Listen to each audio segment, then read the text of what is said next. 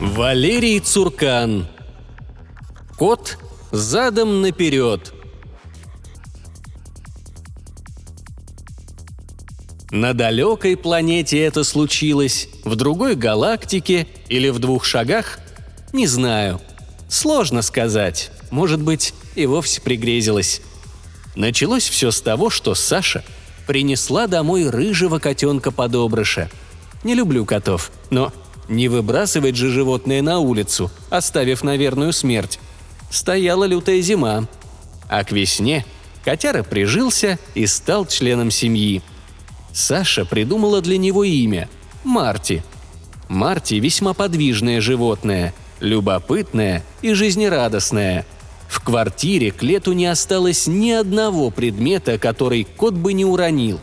Всякий раз приходилось убирать вещи с полок и со стеллажей, перемещать на пол или уносить в тесный чулан, а то и сметать осколки, да выбрасывать в мусорное ведро. Коты – отличные дизайнеры. Теперь в интерьере нашего жилища царил минимализм. Ничего лишнего. Все, что могло упасть и разбиться, или уже покоилось на городской свалке, или лежало в чулане. Когда на двенадцатый день рождения Саши пришли гости, все отметили, что наш дом стал светлее и красивее. Марти постарался, спасибо ему большое. А еще Марти помог Сашке с отличием перейти в седьмой класс. Мы с Майей поставили условие. Кот остается в доме только в этом случае. Саша взялась заниматься и за оставшиеся месяцы подобрала хвосты и сдала экзамены на одни пятерки. В августе мы поехали в Жигулевские горы, в поселок Ширяево. Я, как и всегда перед поездкой, вспомнил, что надо поменять лысую резину на левом переднем колесе. Каждый раз забываю, а запаска лежит в багажнике, ждет своего часа. Так и оставил на потом. Дорога была недолгой, ехали часа полтора – После Жигулевска начались настоящие горы, одетые в зеленые леса. Ближе к Ширяеву стали попадаться огромные самосвалы-белазы. Здесь до сих пор работал карьер. Мы сняли уютный номер в мансарде частного дома. Сначала гадали, с кем оставить Марти, но Саша не хотела расставаться с питомцем. Михаил, хозяин мини-отеля, сказал, что в доме полно кошек. Но не страшно, если появится еще одна – Лотком и наполнителем они поделятся. Для машины места во дворе не оказалось, и мы поставили приору за забором. Хозяин заверил, что в поселке еще не ограбили ни одного автомобиля, и на этот счет можно не беспокоиться. Стояла жара, и хозяин принес огромный советский напольный увлажнитель, в который время от времени нужно подливать воду. В первый же день Саша, изучив местные достопримечательности в интернете, заявила – Пойдем сегодня в штольни, а по дороге на смотровую площадку. И еще я хочу взять Марти». «А ты спросила, хочет он или нет?» – сказала Майя. «Коты не любят долгих прогулок». «Я возьму вкусняшек, ему понравится. Он же никогда не бывал в штольнях». «И еще сто лет бы их не видел. Поверь, ему лучше остаться в номере». «Ну зачем он тогда сюда поехал? Посмотри, он хочет погулять». Майя вздохнула – «Ладно, берем кота с собой. Шлейку не забудь. Ты за него отвечаешь». И, повернувшись ко мне, добавила. «А ты, Гриша, отвечаешь за всех нас». Мы загрузили рюкзаки термосами с чаем и легким перекусом и отправились на прогулку. У выезда из поселка купили билеты на посещение заповедника и за 20 минут добрались пешком до смотровой площадки на Поповой горе. Народу там гуляло немного, человек 10. Площадка удобно была обустроена. Здесь можно и отдохнуть под навесом, и обозреть окрестности. «Как красиво!» — сказала Майя. «Гриш, посмотри, красотень какая! Сколько рядом жили, а ни разу не бывали здесь!» Отсюда было видно и Волгу, и весь поселок как на ладони, и озеро. Глаза радовались такой лепоте. «Вроде бы и не так высоко, а вид такой, будто забрались на самую высокую гору», – восторженно воскликнула Саша, поглаживая Марти. Кот к ее восторгам был равнодушен. Глянув вниз, отвернулся и положил голову на плечо Саши. Дочка спустила его на землю и стала выгуливать на шлейке. Марти гулять не желал. Пробрался к беседке, сделанной в виде древней ладьи, и уселся в тени, разомлев от жары. Саша достала из рюкзачка бутылку с водой и, подливая понемногу в крышку, напоила страждущее животное. Я расчехлил Кэнон и сделал несколько пейзажей. Потом мы вспомнили о бинокле и долго изучали окрестности, глядя в окуляры. Смешно.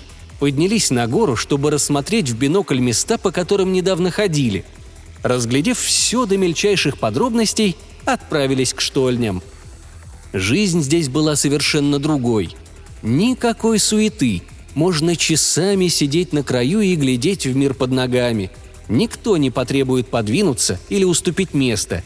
Никто не предложит купить страховку и не оштрафует за неправильную парковку. Здесь и время текло иначе.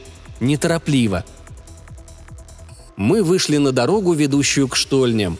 Когда-то здесь добывали известняк. На каменоломнях работали сотни людей, а теперь это тихий и живописный заповедный уголок – рай для туристов, уставших от городской жизни.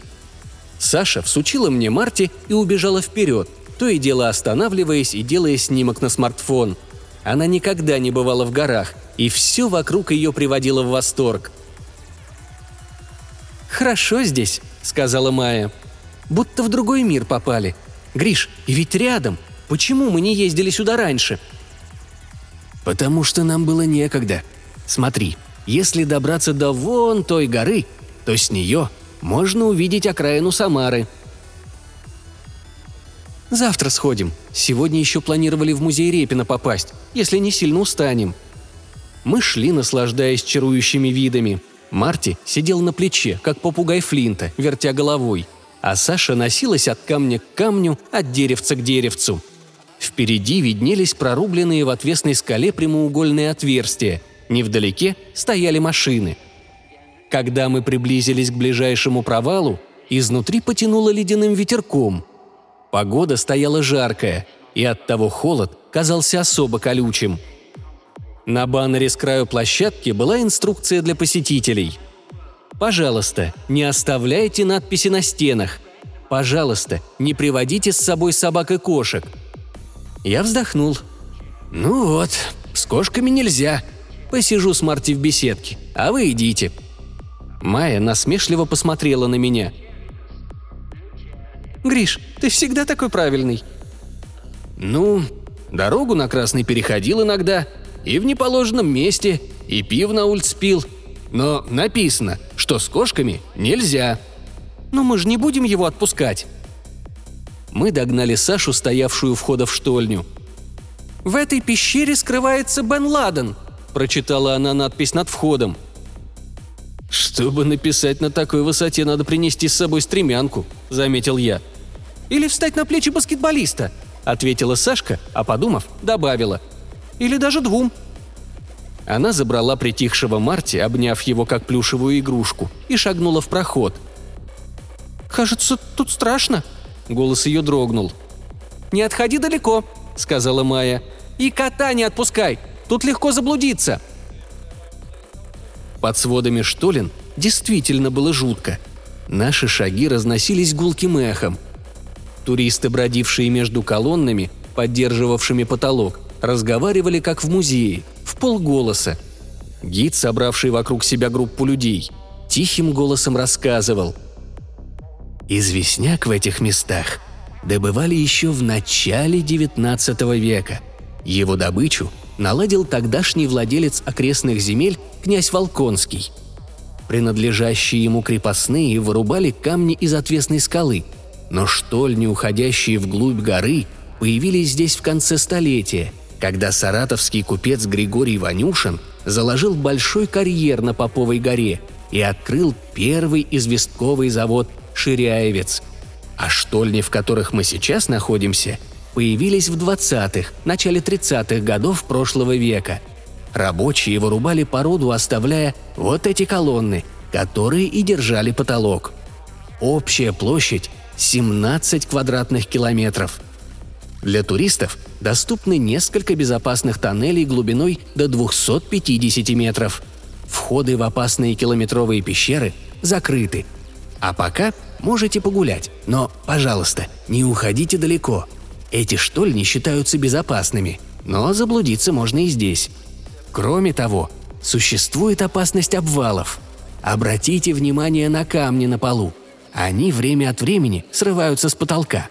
Хотя это случается крайне редко, но все же прошу быть осторожнее. Мы пошли в глубину пещеры. Саша с Марти убежала вперед, подсвечивая дорогу смартфоном. Вспомнился старый советский фильм «Приключения Тома Сойера и Геккельбери Фина». Не хотелось бы заблудиться в огромной пещере, как Том Сойер и Бекки Тэтчер. Почти не повышая голоса, я позвал Сашу. «Ну, пап!» «Саша!» – прикрикнула Майя. «Тише, не шумите!» – зашипел гид. Саша исчезла за колонной. «Александра, вернись!» – требовательно сказала Майя, не обращая внимания на гида. «Мама, иди сюда! Тут так интересно!» И в этот миг послышался громкий треск. Впереди загрохотало, и из прохода повалила густая пыль. Крик Сашки и испуганный мяв Марти утонули в этом шуме – все, кто находился внутри, толкаясь, бросились к выходу. Лишь мы с Майей побежали вперед. Задыхаясь от пыли, остановились перед завалом. Луч фонарика смартфона едва пробивался сквозь клубящуюся завесу. «Сашка!» – закричала Майя. «Отзовись!» Дочь молчала. Я, отдав жене смартфон, стал расчищать завал, отбрасывая камни. Майя, примостив гаджет у края стены и направив свет на завал, стала помогать. Не знаю, сколько времени прошло. Помню, что присоединились другие туристы. Незнакомый юноша принес мощный фонарь, и в пещере стало светло, как на улице. Вскоре между камней выбрался Марти. Кот шел дерганной походкой и задом наперед. Рыжая шерсть темнела от крови, а вместо левого глаза зияла дыра. Он словно и не хотел идти задом, все время порываясь двинуться вперед. Но его будто кто-то подталкивал – а потом перед нами сверкнула молния, и я отключился. Когда очнулся, мы вместе стояли у входа в штольни. «В этой пещере скрывается Бен Ладен». «Чтобы написать на такой высоте, надо принести с собой стремянку», – произнес я и подумал, что это дежавю. Кажется, недавно говорил те же самые слова. «Или встать на плечи баскетболиста», – ответила Саша. «Или даже двум», она взяла на руки Марти, но тот зашипел, шерсть его встала дыбом. «Марти не хочет в пещеру!» Мы долго стояли и смотрели в черноту проема. Оттуда веяло ледяным могильным холодом. «Кажется, мы там уже были», – неуверенно сказала Майя. «Гриш, ты ничего не помнишь?» Я промолчал. Саша, не отпуская кота, достала из кармана джинсов смартфон. «Смотрите!» На экране фотографии, снятые в штольне. «Я помню», – прошептала Майя. Саша побледнела. Один снимок был сильно размазан, но можно понять, что это рушится свод пещеры. Мы вернулись в отель. Нужно было выпить. В Ширяеве не продавали крепкий алкоголь. Наверное, у местных магазинов не было лицензии. Вина тоже не нашли. И взяли пиво – в номере мы с Майей пили пиво, Саша – пепсиколу, а Марти – локал воду из чашки. Кот был цел и невредим, хотя я помню, что он остался без глаза, и шерсть его пропиталась кровью. В штольне обвалился потолок, мы пытались добраться до Саши. А потом окровавленный Марти прошелся задом наперед, и все закончилось. Если бы это видел я один, то подумал бы, что почудилось. Но и Майя помнит, и Саша – а с ума сходят поодиночке». «Такого не может быть», — сказала Майя. «Не понимаю. Мы заходили в пещеру? Или все это привиделось?» «А фотографии в Сашкином смартфоне тоже привиделись?» Саша положила на стол смартфон и стала листать фотографии. Все это произошло на самом деле. Мы побывали в этих чертовых штольнях. Что ты помнишь, Саша?» Расскажи». «Шум, пыль, и все оборвалось. Наверное, я потеряла сознание». Или погибла, промелькнуло в голове. «Марти так странно двигался», — заметила Майя. «Может, как в кино, перемотал время назад?» «Такое бывает только в фантастике». «А это не фантастика!» — выкрикнула Майя и продолжила спокойным тоном. «Мы же все видели своими глазами!» Саша подозвала Марти и, подхватив за бока, положила на колени. Кот принялся лизать ее нос. Саша засмеялась. Дети умеют все быстро забывать. Нам же было не до смеха. Мы столкнулись с неведомым. «Давайте завтра с утра сходим в музей Репина», – нарочито бодрым голосом предложила Майя. «А почему не сегодня?» «После пива в музей?» «Ну...» Пришлось согласиться. Вечером в сумерках собрались прогуляться по окрестностям, дойти до озера, посмотреть на звезды – в городе такого глубокого неба не увидишь. Саша отказалась, включила планшет и стала смотреть аниме, благо в номере хороший Wi-Fi. На той стороне озера, над домами, стелился дымок, наверное, затопили баню. Дома на том берегу прижимались к крутому склону Поповой горы и теснились в небольшом пространстве. Над ними на верхней террасе чернели прямоугольники входов в штольни. «Гриш, ты можешь объяснить, что там произошло?» – спросила Майя. «Нет, давай не будем ломать над этим голову». Побродили еще немного, но на нас напала туча комаров и пришлось вернуться. Саша сидела в кресле и вертела в руках планшет, разглядывая его со всех сторон. Майя подошла к дочке. «Все хорошо?» «Не знаю. Кажется, да». «А что случилось?» «Я планшет уронила». «Не сломала?» «Сломала», Майя взяла планшет, провела по экрану пальцем. «Все работает». «Да». Саша подняла лицо и посмотрела на мать. «Но я видела, как экран весь трещинами покрылся, а теперь целый». «Тебе показалось». Майя вернула дочке планшет. «Наверное». Саша надела наушники и продолжила смотреть аниме. Потом мы все вместе спустились и поужинали в хозяйской столовой – «Вы слышали?» – спросил Михаил за чашкой чая. «Сегодня в штольне был обвал. К счастью, никто не пострадал». Я напрягся. «И часто там обвалы случаются?» «В закрытых? Бывают. А в тех, что открыто для посещения, хм, такого не помню». А гид говорил, что опасность большая. «Врал. Гид любит пугать туристов. Эти штольни абсолютно безопасны. В детстве там целыми днями пропадали». Михаил оживился. «А о старом Гансе вам не рассказывали?» «О старом Гансе?» – заинтересованно спросила Саша. «Вижу, что не рассказывали. Есть легенда, что в штольнях горы Верблюд, это километрах в пяти отсюда, живет призрак старого Ганса. После войны на том берегу...» Михаил махнул рукой в стену. «Был лагерь военнопленных – Немцы иногда сбегали из плена, но до Германии, конечно, через всю страну не добраться. Наверное, этот Ганс переправился к нам на лодке. Рассказывают, что он долго жил в штольнях, скрываясь от людей. Да, так там и сгинул. Но его дух до сих пор бродит по штольням. «Я люблю легенды», — сказала Саша. «Я тоже. Но скажу честно, в призрака я не верю. Есть много страшных рассказов, но сказку о Гансе придумали специально для туристов. Даже могилу сделали внутри пещеры. И что, никаких духов в штольнях нет? Они всегда есть. Но люди больше верят в придуманных. А наружу не выходят? Михаил рассмеялся. Пока не замечал. На другой день с утра пошли в музей Репина – на этот раз Саша согласилась оставить кота в комнате. Музей располагался недалеко, как и все в поселке.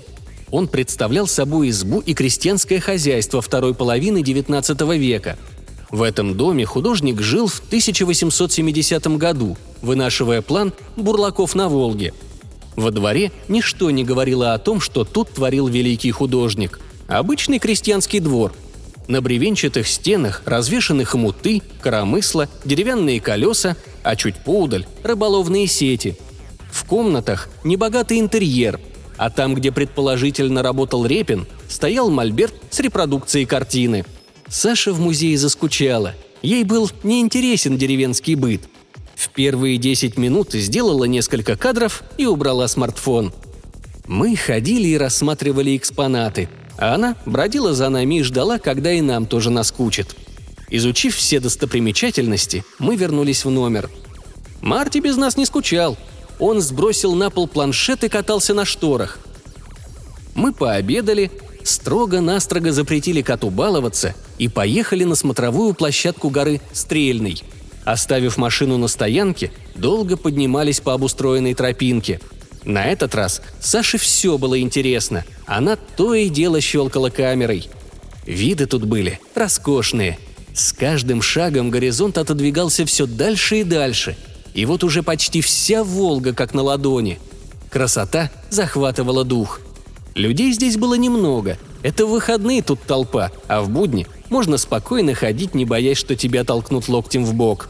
Один парень, хотя это и запрещалось, перелез через ограду и взобрался на ближайшую скалу. В другое время я сделал бы то же самое, но нужно показывать пример дочке. Пришлось держать себя в руках. Майя стояла, опершись об ограду, как тут красиво! Я бы сюда каждые выходные ездила. В чем проблема? Нам ехать часа полтора-два. Приедем сюда еще? Конечно. Саша, как тебе идея? Здесь здорово, но музей мне не понравился. Подрастешь – понравится. Мы пробыли наверху с полчаса. Хоть это и не крыша мира, но все очень впечатлились. Я сделал не менее 50 снимков на свой Canon. Саша отщелкала побольше. Если бы не сильная жара, то просидели бы здесь целый день. Но, выпив весь чай из термоса, спустились к стоянке. По дороге в поселок купили маринованного мяса. Утром Михаил показал мангал и уголь рядом с беседкой во дворе и подсказал, где взять хорошего мяса для шашлыка. Я далеко не бойскаут, и на разжигание угля ушло много времени – но я сделал это. И вскоре первая порция нанизанных на шампуры кусочков свинины отправилась на мангал. Марти находился рядом, пристегнутый к шлейке. Кот не мог добраться ни до мангала, ни до мяса, и это его не устраивало.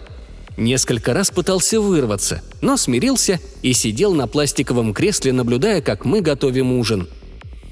Я подкинул ему вкусняшек – и он принял их благосклонно и даже дал себя погладить, при этом умудрился не больно куснуть за палец. Когда аромат сочного шашлыка разносился по всей беседке, Марти неожиданно сорвался со шлейки. В два прыжка оказался на столе, и в следующее мгновение беседка превратилась в карусель. Кот обжегся и, бешено заорав, опрокинул большую тарелку с шампурами, и шашлык посыпался на пол.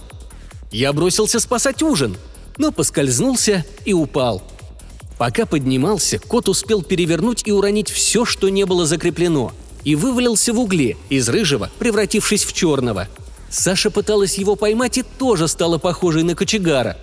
А Майя упала на диван и смотрела на происходящее отстраненным взглядом. И вдруг мир дрогнул, и по воздуху пробежала тончайшая трещина. Марти остановился и, как в замедленном кино, двинулся в обратную сторону. Шел он, переставляя ноги, время от времени подергиваясь, как бы порываясь снова сделать шаг вперед. Кот прошагал до кресла неровной походкой, словно его подталкивала невидимая рука. И наступила тьма.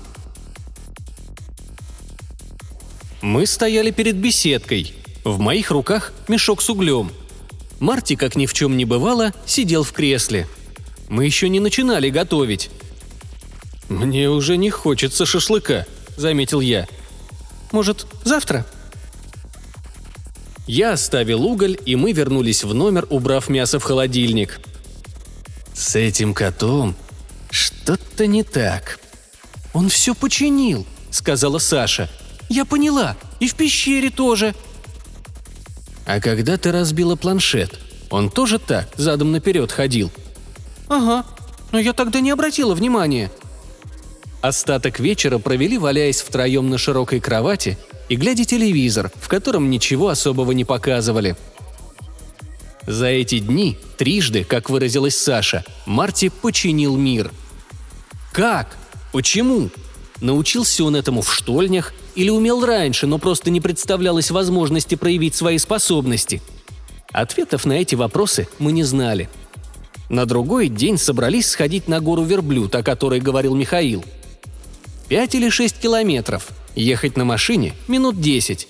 Но почему бы не прогуляться пешком – в конце концов, ради прогулок и приехали. Марти оставили дома. Нагрузили рюкзаки легким перекусом, взяли термос с чаем и баклажку воды.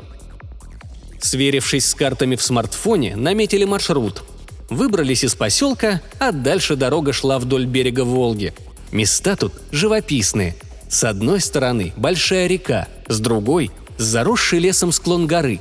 Моя камера неустанно отщелкивала кадры – Дойдя до стоянки у горы Верблюд, стали подниматься к вершине по едва заметной тропке.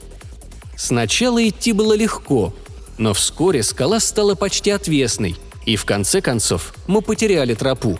Приходилось подниматься между скал как альпинистам.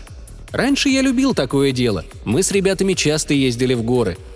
Но сейчас мой вес почти 90 килограмм, и единственная мысль долбила мозг на протяжении подъема – а ведь еще и спускаться. Завершив восхождение, уставшие, но довольные, мы услышали детский смех, и затем, с другой стороны склона, показалась группа туристов. Шли они чуть ли не в припрыжку, с ними дети лет трех, носятся туда-сюда, вокруг бабочки порхают. И мы тут сидим, взмокшие от трудного подъема. Оказалось, что с другой стороны есть безопасная туристическая тропинка, по которой чуть ли не на велосипеде можно ездить, а я, как горный козел, потащил свое семейство по экстремальному пути. Отдохнув и попив чаю, мы стали бродить по трассе. С одной стороны – обрыв, с другой – отвесная скала. Чем дальше шли, тем меньше попадались нам туристы. Вскоре в скалах стали появляться прямоугольные входы в штольни, но все были закрыты металлическими решетками. Некоторые входы оказались завалены камнями, над одним проемом была прикреплена плита с выгравированным стихом. «Так уж мир сотворен. Мы стремимся куда-то, бросив вызов судьбе и не чуя беды. Не приходят домой из походов ребята, а теперь не вернулись вы». Мы стояли перед этой плитой и молчали. «Кажется, здесь кто-то погиб», — сказала Майя.